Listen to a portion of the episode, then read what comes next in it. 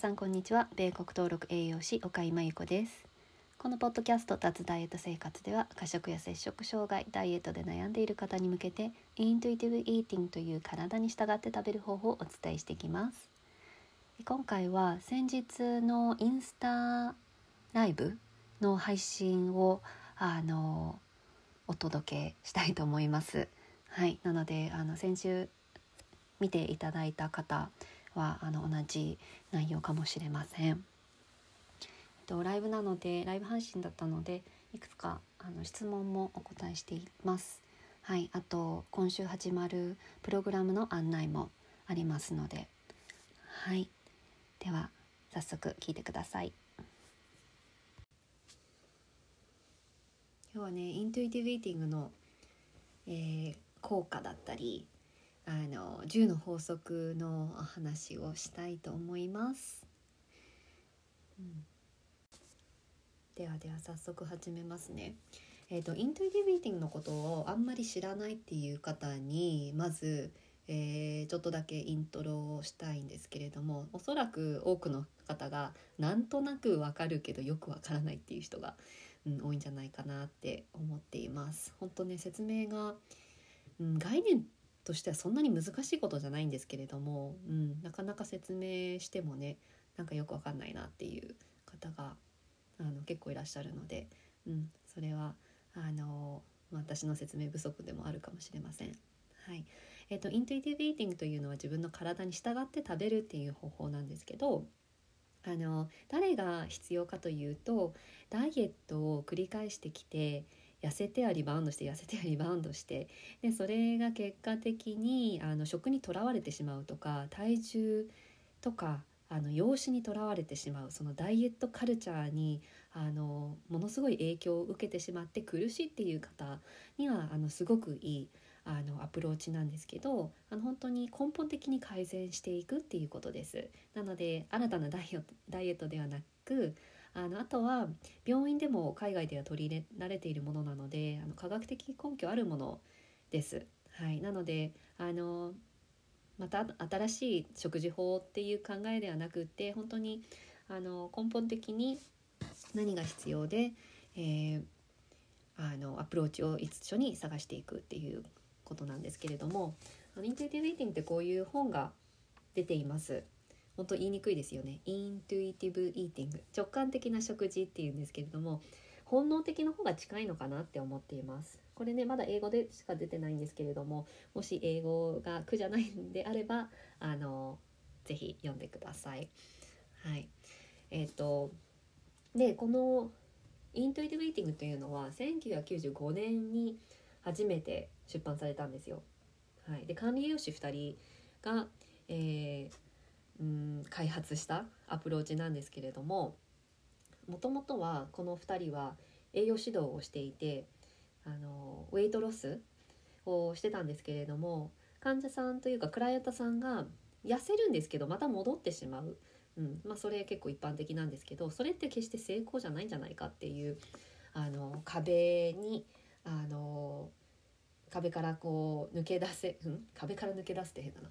うん、そういう壁をすごい感じていたのででこのメソッドがあの出てきました。でこのメソッドっていうのは、まあ、新しい言葉だと思うんですけれども特に日本ではねでもなんだろう日本的な考え方日本的な食事法なんですよね。うん、なので私たちのあのもっと、ね、おじいちゃんおばあちゃんとかもっとその世代だったりその前の世代の方たちっていうのはイントゥイティブイーティングができてたものなんですよね。で今の時代はあの、まあ、忙しいとかあの、まあ、コンビニもすごい、ね、便利ですしインスタント食品とかあったりとかいろんなダイエットがあるからあの自分の体の感覚っていうのを全然で今日は、えーと、まずイントゥイティブイーティングの、えー、効果だったり、まあうん、をまず話したいと思います。はいえーと、イントゥイティブイーティングって何食べてもいいし食事制限がないんですよ。でそれってえ不健康なんじゃないのって思うじゃないですか。でもそれって何でいけるかっていうと何で大丈夫かというと食べてしまう原因っていうのをあ対処していくんですよね。うん、なのでだから本当にただただ毎日ラーメン食べてコンビニのご飯食べてとかなんかファーストフード食べてそれでいいっていうことではないんですよ。うん、自分の体に従うことができるとバランス取れるようになるんです。自分の体がそれが自然にできるようになるんですよね。はい。ではイントゥイティブイーティングの効果。イントゥイティブイーティングできている人それってこう学んでできてる人もそうかもしれないんですけど自然にできている人っていう方は、えー、BMI っていうのが低かったりするんですよね。うん、色あのこれたくさんの調査が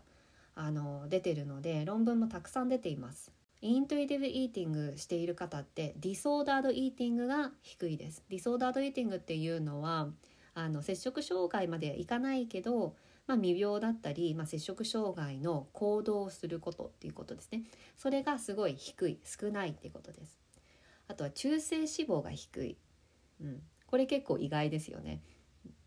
はい、あとエモーショナルイーティングストレス食いだったりあのお腹空いてなくても食べるっていう行為が低いんですよ。これ我慢してるからじゃなくて自然にできることなんです。あとは自分の気持ちをえー、押し殺すことが低いです。うん、なので自己主張ができるっていう方が多いんですよね。あとは過食衝動が少なかったり、えー、血圧も低い、うん、あとはボディイメージのコンプレックス、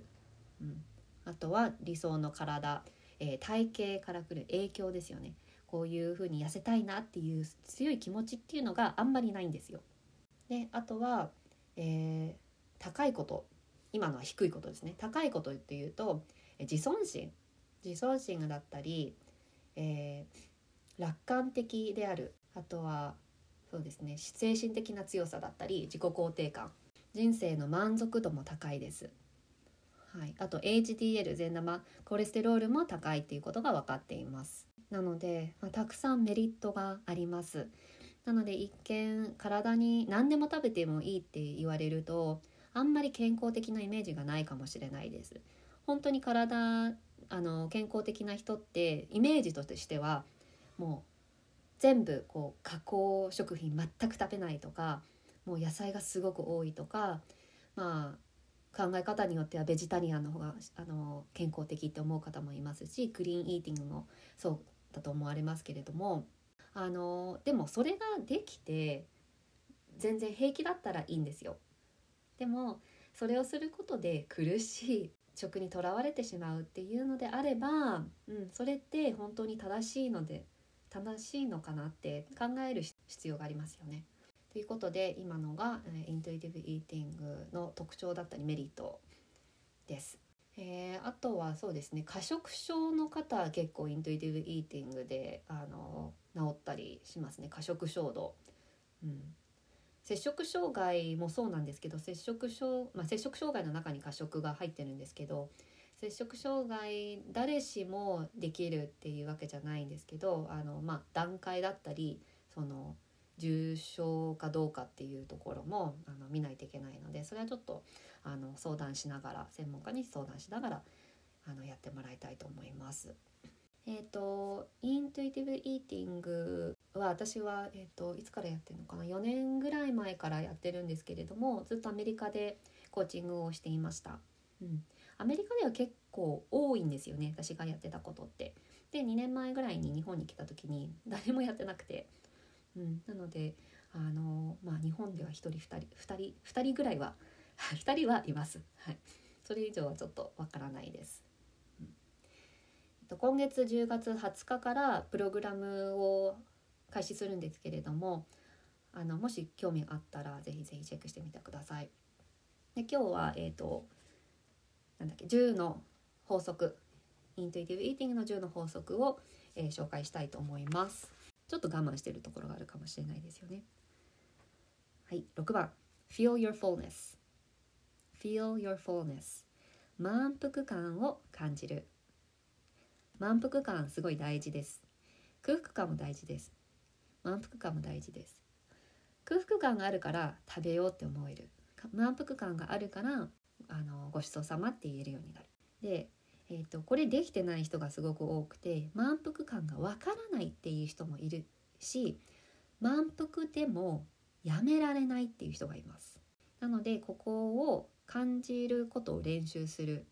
満腹を感じることを練習して最初は、えー、やめられないかもしれない。食べることやめられないかもしれない、うん、でもあのー、これ全部練習していくとあの、徐々に分かってきます。7番 Cope with your emotions with kindness. Cope with your emotions with kindness. これは自分の気持ちに寄り添う。自分の感情に寄り添うです。はい、これすごく大事で過食衝動してしまう人にすごく大事なポイントです。過食ってあの我慢できないから食べてるではなくって自分の感情と向き合えてないから、うん、食べてしまうっていうことが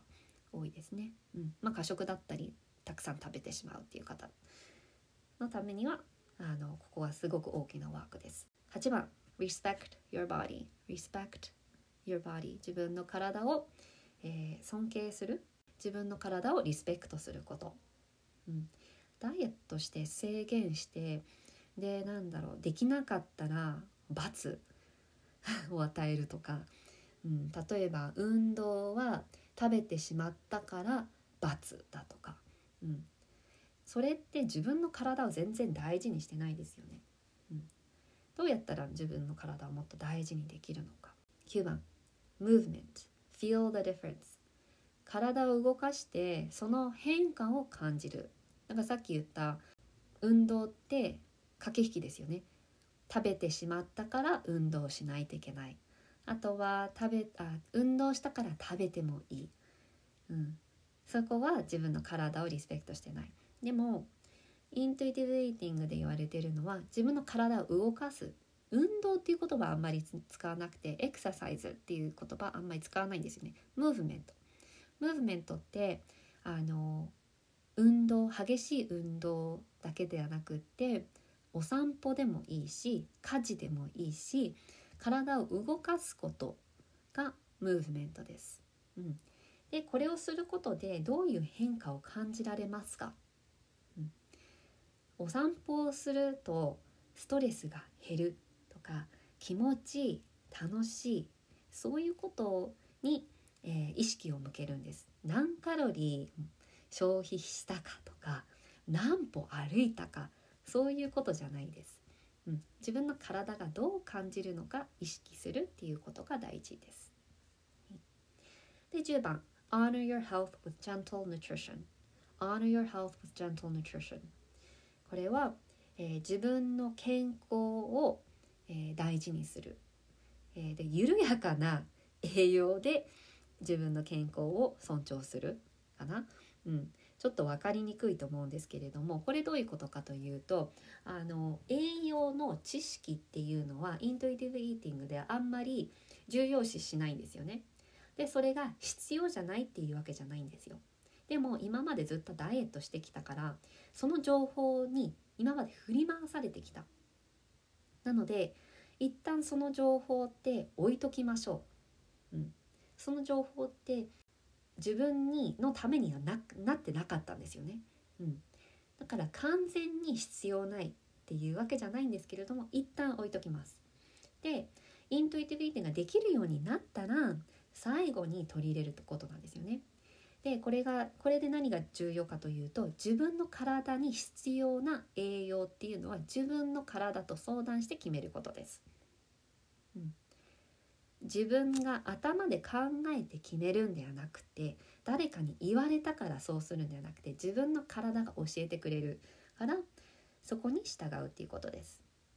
例えばお肉って体に悪いって言われたりしますよね。うんいろんな情報があります私はそこにそれが正しいとか間違ってるとは言わないです、うん、それってうんいいかもしれないし悪いかもしれないしその人にとっていいかもしれないし悪いかもしれないしとあとはいいこともあるし悪いこともあるかもしれない、うん、でもお肉を食べることで体調がいいっていう人もいるしなんか体調良くないっていう人もいる。何とも思わないっていう人もいる。うん、なのでその体調の変化だったりそういうのを感じるんであればそれを情報としてください。体の中から出てくる情報です、うん、外からの情報じゃないです。メディアからの情報じゃないです。お医者さんからの情報じゃなくて自分の中からの情報っていうのを頼りにしてください、うん、完全にね人の話を無視するとかそういうことじゃないんですけれども、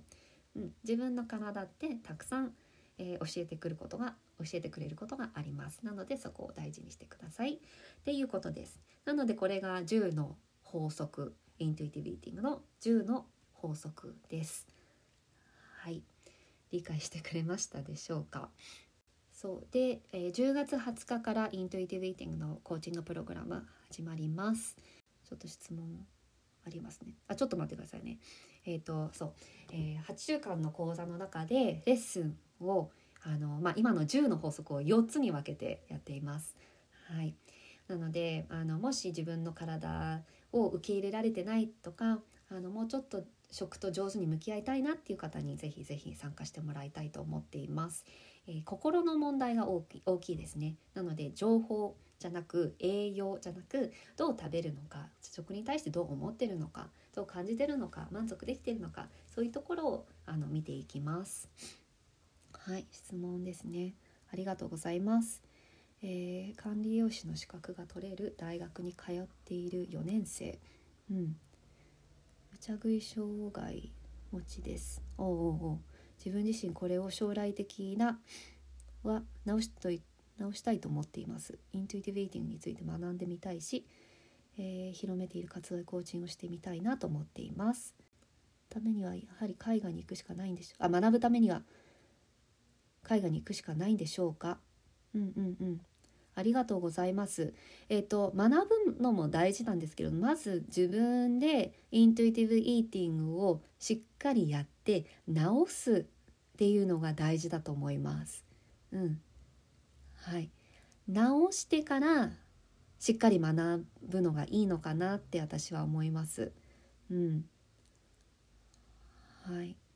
あのよかったらあの今月の講座に入ってもらえたらあのそこであの、まあ、もちろん学ぶこともできますしあの、まあ、自分を治すっていうところから、うん、あの管理栄養士でこの問題抱えてる人すごい多いと思います。うん、あの今質問されてる方は分かんないですけどあの摂食障害だったりダイエットで困っているで情報が欲しい学びたい栄養にすごく興味がある。それで栄養士になる人ってすごい多いです。アメリカでも多いですし日本でも多いので。仕事をちゃんと始める前に本当は直しといた方がいいんですよね。まどかさんありがとうございます。マリコ先生大好き受講者のまどかです。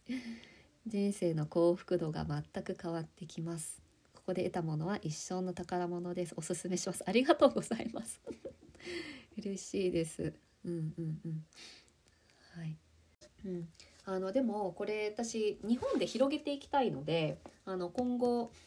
うん、私頑張らないといけないんですけど日本の栄養士だったり日本の医療機関でこの考え方を広めていく活動は、えー、今後もしていく予定です。はい、そうですね方法としてはえーとまあ、一つ今やっていることは大学だったりそう大学の栄養学科のであのたまに特別講義とかさせてもらっています。なので考え方から変えることがすごく必要です、はい、あとはね調査とかして学会とかでそういうの発表していけたらなって思っています。なので今活動中でございます、うん、まだまだシェアしたいことあるんですけど今はちょっとまだ秘密です。あとこのイントゥイティブイーティングをね栄養士さんにあの知ってもらってみんなにも広めてほしいんです、うん、私が一人で 広められることではないんですよね、うん、私日本の医療機関に入ってないです、うん、なのであと日本の管理栄養士も持ってないです。アメリカで管理栄養士持ってます。なのであの中に入ってる人にぜひ学んで広めてもらいたいと思います。うん、でもねまずは自分でやらないとあの、うん、なかなか難しいと思います。あと自分でこう悩んでいるとあのこう引っ張られてしまうんですよね仕事していて。うん、患者さんともしこう栄養指導するのであれば、うん、なのでそこをこうしっかり直してから活動されたらいいのかなって思います。うん、はい、ありがとうございます。はい、今日は、えーイントゥイティブイーティングについて、えー効果効果だったりイントゥイティブイーティングされてる方の特徴の説明と、えー10の法則についてお話ししました。うん、はい、ありがとうございます。